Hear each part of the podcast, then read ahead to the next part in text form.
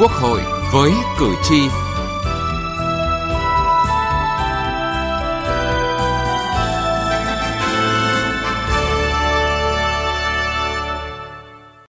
Thưa quý vị và các bạn, dự thảo luật thực hiện dân chủ ở cơ sở hiện thực hóa phương châm dân biết, dân bàn, dân làm, dân kiểm tra, dân giám sát, dân thụ hưởng. Trong đó, dân biết, dân bàn là hai yếu tố quan trọng đầu tiên để thực hiện quyền dân chủ trực tiếp Tuy vậy, việc thực hiện các quyền này có nơi có lúc còn hình thức khiến sự tham gia của người dân đóng góp xây dựng pháp luật, xây dựng chính quyền còn hạn chế. Chương trình Quốc hội với cử tri hôm nay, chúng tôi đề cập nội dung này.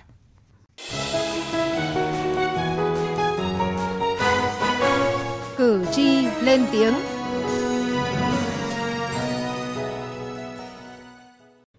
Thưa quý vị, các buổi lấy ý kiến tham gia đóng góp xây dựng pháp luật hay các vấn đề tại địa phương cơ sở còn chưa sôi nổi, chưa thu hút sự tham gia của người dân. Trong khi đây là phương thức cần thiết để tạo sự đồng thuận và niềm tin của người dân trong việc thực hiện chính sách và trong mối quan hệ với chính quyền.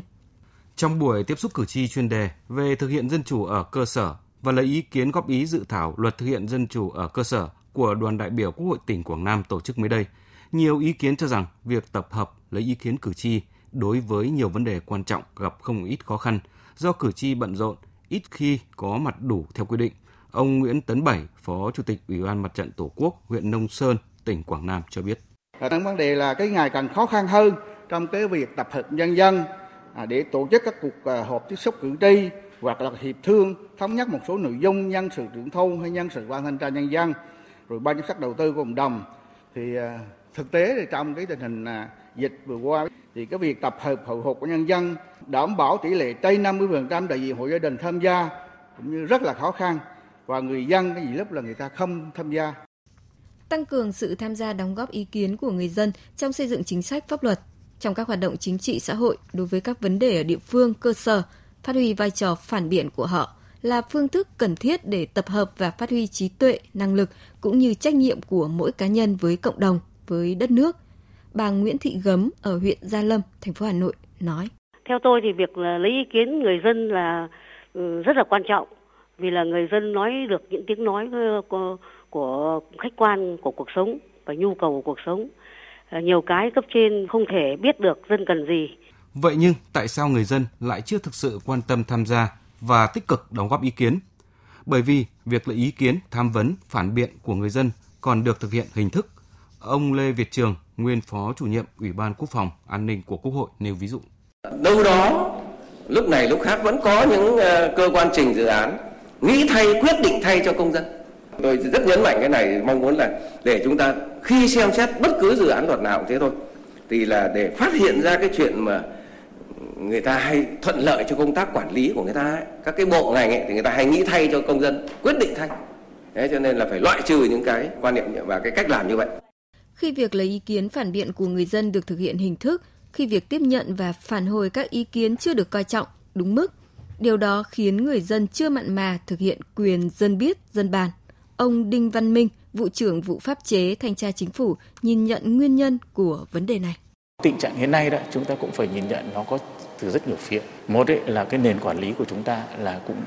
còn nhiều bất cập cho nên là xảy ra nhiều cái chuyện người dân không hài lòng thứ hai là bản thân là cái việc thực hiện các cái quyền người dân đôi khi là cũng chưa tuân thủ theo đúng trình tự thủ tục hay vượt cấp. Và thứ ba cũng phải nói một điều rằng là cái sự giải quyết nó nhiều khi là nó cũng chưa thỏa mãn được người dân, nó chưa bảo đảm cái sự công bằng. Thì nó có rất nhiều yếu tố như vậy, rồi cái tinh thần thái độ trách nhiệm của những người mà có trách nhiệm trong việc giải quyết các việc của dân thì nó cũng có vấn đề. Dân biết, dân bàn là phương thức quan trọng để thực hiện quyền dân chủ trực tiếp. Song quá trình thực hiện các quyền này còn có những khó khăn vướng mắc cơ bản từ trong nhận thức và tổ chức thực hiện. Ở góc độ hoàn thiện pháp luật, những vấn đề từ thực tiễn đặt ra yêu cầu các điều luật trong dự thảo luật thực hiện dân chủ ở cơ sở cần được thiết kế để đảm bảo thực hiện hiệu quả hơn các quyền này. Từ nghị trường đến cuộc sống. Thưa quý vị, thưa các bạn, những phương thức nào để người dân tiếp cận thông tin thuận lợi hơn, cách thức bàn bạc phản biện ra sao để thực hiện quyền dân biết, dân bàn một cách hiệu quả hơn là nội dung được nhiều đại biểu Quốc hội đóng góp ý kiến đối với dự thảo luật thực hiện dân chủ ở cơ sở. Đảm bảo quyền được tiếp cận thông tin của nhân dân là tiền đề quan trọng đảm bảo thực hiện dân chủ ở cơ sở.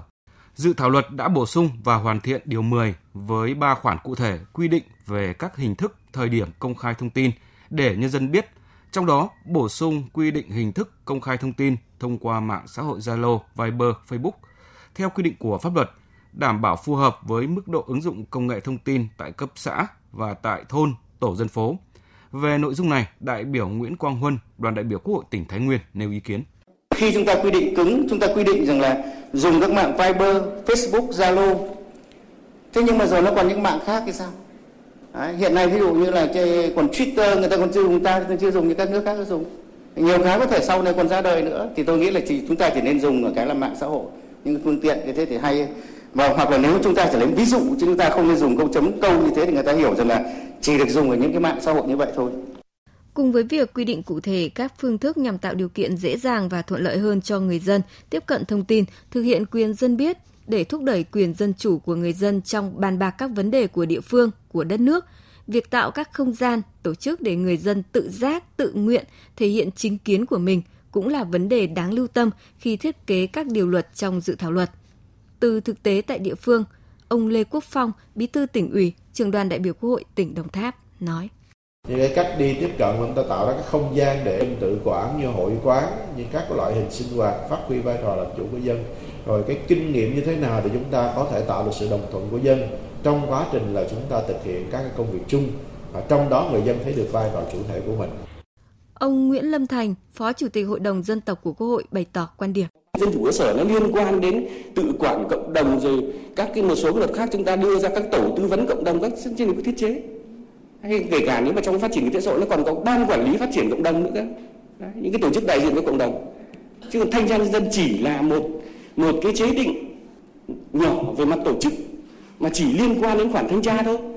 Thế còn cái dân biết dân bàn dân làm dân kiểm tra dân giám sát dân thụ hưởng nó còn rất nhiều vấn đề. Thế thì liệu cái thanh tra nhân dân này có bao hàm được hết những vấn đề không? Nhấn mạnh cộng đồng dân cư là nơi tập trung của đa dạng phong phú các trình độ nhận thức văn hóa chính trị xã hội mỗi cá nhân đều có cách suy nghĩ, cách hiểu khác nhau. Do vậy, các đại biểu đề nghị cần quy định cụ thể các nội dung liên quan đến việc nhân dân bàn và quyết định. Đại biểu Chamalé Thị Thủy, đoàn đại biểu Quốc hội tỉnh Ninh Thuận nói.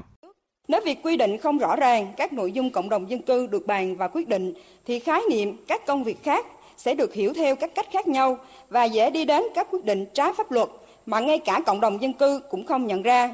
Và thực tế đã xảy ra các trường hợp phép vua thua lệ làng, cộng đồng dân cư tự bàn và đưa ra các quyết định trái pháp luật, chẳng hạn như là lập rào chắn không cho các xe vận chuyển trong các tuyến đường, thôn xóm, hoặc là thu các loại phí ngoài quy định, mà khi chính quyền cơ sở biết được thì có những sự việc đã đi quá xa, gây hậu quả cho xã hội. Do vậy, tại quy định này, tôi đề nghị cần phải nghiên cứu cụ thể về các công việc khác trong nội bộ của cộng đồng dân cư để bảo đảm cho nhân dân thực hiện quyền dân chủ trực tiếp là bàn và quyết định theo hiến pháp và pháp luật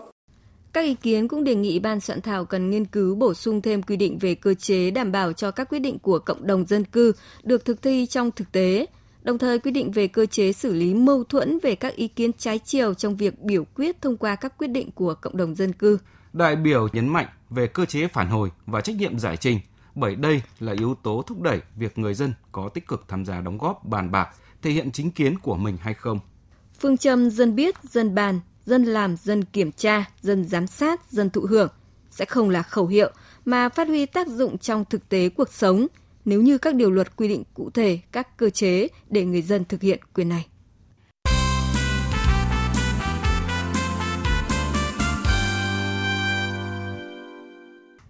Thưa quý vị và các bạn, để dân bàn một cách có chất lượng vào các vấn đề của đất nước, của địa phương – việc công khai, minh bạch thông tin để dân biết rõ vấn đề trước khi bàn bạc là một yêu cầu. Các đại biểu Quốc hội đề nghị cần xem xét, cân nhắc nội dung nào nên công khai và nội dung nào không cần thiết, đảm bảo phù hợp với điều kiện thực tế của chính quyền cơ sở. Các đại biểu cũng cho rằng nếu các chương trình kế hoạch dự án đầu tư phát triển kinh tế xã hội được triển khai lấy ý kiến đông đảo của người dân đến tận thôn bản, tổ dân phố, thì chính quyền cấp xã cũng xác định được những dự án kế hoạch nào là bức xúc cần triển khai làm trước – những nội dung nào chưa cấp bách, những nội dung nào cần điều chỉnh, bổ sung để hoàn thiện và cân nhắc kỹ lưỡng hơn trước khi triển khai thực hiện. Đại biểu Sùng A Lệnh, đoàn đại biểu Quốc hội tỉnh Lào Cai nói.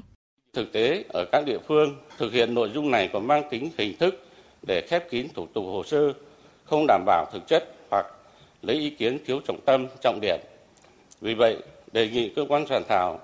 cần quy định rõ hơn về trách nhiệm của cơ quan nhà nước trong việc lấy ý kiến nhân dân về các lĩnh vực đầu tư phát triển kinh tế xã hội, đồng thời quy định về cơ chế đảm bảo việc lấy ý kiến nhân dân được tiến hành thực chất và hiệu quả hơn. Đại biểu Lê Tất Hiếu, đoàn đại biểu Quốc hội tỉnh Vĩnh Phúc đề nghị bổ sung thêm một số nội dung vào danh mục những nội dung chính quyền cấp xã phải công khai. Đó là những nội dung nhân dân tham gia ý kiến trước khi cấp có thẩm quyền quyết định. Ban soạn thảo nghiên cứu bổ sung thêm nội dung là dự thảo quy hoạch,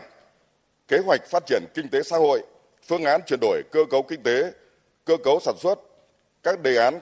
định canh định cư vùng kinh tế, phương án phát triển các ngành nghề, dự thảo quy hoạch, kế hoạch sử dụng đất chi tiết và phương án điều chỉnh việc quản lý sử dụng quỹ đất của cấp xã. Tuy vậy, cũng có đại biểu cho rằng chỉ công khai những vấn đề thực sự cần thiết và liên quan trực tiếp đến đời sống sản xuất của người dân, sao cho ngắn gọn, dễ hiểu, dễ nhớ, chứ không nhất thiết phải công khai quá nhiều thông tin. Đại biểu Mai Văn Hải, đoàn đại biểu Quốc hội tỉnh Thanh Hóa nêu ý kiến. Về công khai dự toán ngân sách cấp xã hàng quý, 6 tháng và hàng năm thì theo tôi là cần phải cân nhắc lại vấn đề này. Bởi vì quy định như thế là công khai nó nhiều và làm mất nhiều thời gian của xã. Việc công khai danh sách đối tượng nhập ngũ theo tôi cũng không cần bởi vì là nhập ngũ trong quân đội và công an thì theo luật nghĩa vụ quân sự và luật công an nhân dân. Bên cạnh việc quy định rõ nội dung cần công khai, dự thảo luật cũng cần quy định trách nhiệm của các chủ thể liên quan đến nghĩa vụ này. Ông Ngô Sách Thực, Phó Chủ tịch Ủy ban Trung ương Mặt trận Tổ quốc Việt Nam nhấn mạnh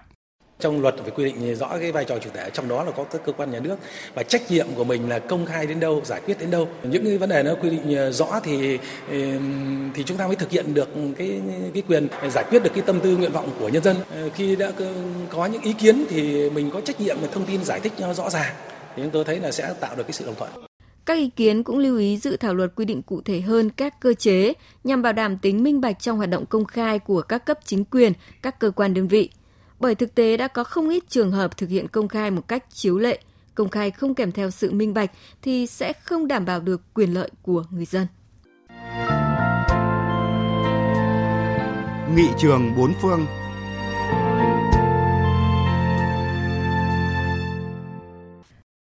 Thưa quý vị và các bạn, việc người dân tham gia quản lý công có thể được thực hiện qua nhiều hình thức khác nhau. Phần cuối chương trình hôm nay, chúng tôi giới thiệu một số hình thức cụ thể qua thực tiễn các nước. Hình thức tham gia của người dân lấy đối thoại bình đẳng là mục đích. Đối thoại với tư cách một hình thức phát huy sự tham gia của người dân trong quản lý công thường được sử dụng vào nhiều trường hợp khác nhau như nắm bắt tâm tư, nguyện vọng của người dân cũng như các ý kiến kiến nghị của người dân trong quá trình hoạch định và thực thi chính sách – Đối thoại có thể được sử dụng định kỳ hoặc bất thường, có thể tổ chức đối thoại với đại diện của hộ gia đình, người dân hoặc với một nhóm đối tượng nhất định như với phụ nữ hoặc thanh niên. Hình thức tham gia thứ hai của người dân nhằm mục đích tiếp nhận thông tin cho quá trình chính sách. Hình thức tham gia này có mục đích chủ yếu là tiếp nhận thông tin, phục vụ cho hoạch định và thực thi chính sách của chính quyền cũng như tiếp nhận ý kiến phản hồi của người dân về chất lượng cung cấp dịch vụ công của chính quyền. Theo đó, hình thức tham gia lấy tiếp nhận thông tin chính sách gồm các phương thức sau. Thăm dò ý kiến của người dân, chính quyền tiếp xúc với đại diện của người dân, người dân chủ động tiếp xúc với chính quyền, trưng cầu ý kiến theo chuyên đề đối với nhóm nhỏ, tham gia qua mạng Internet và chính quyền điện tử, công khai thông tin của cơ quan hành chính nhà nước.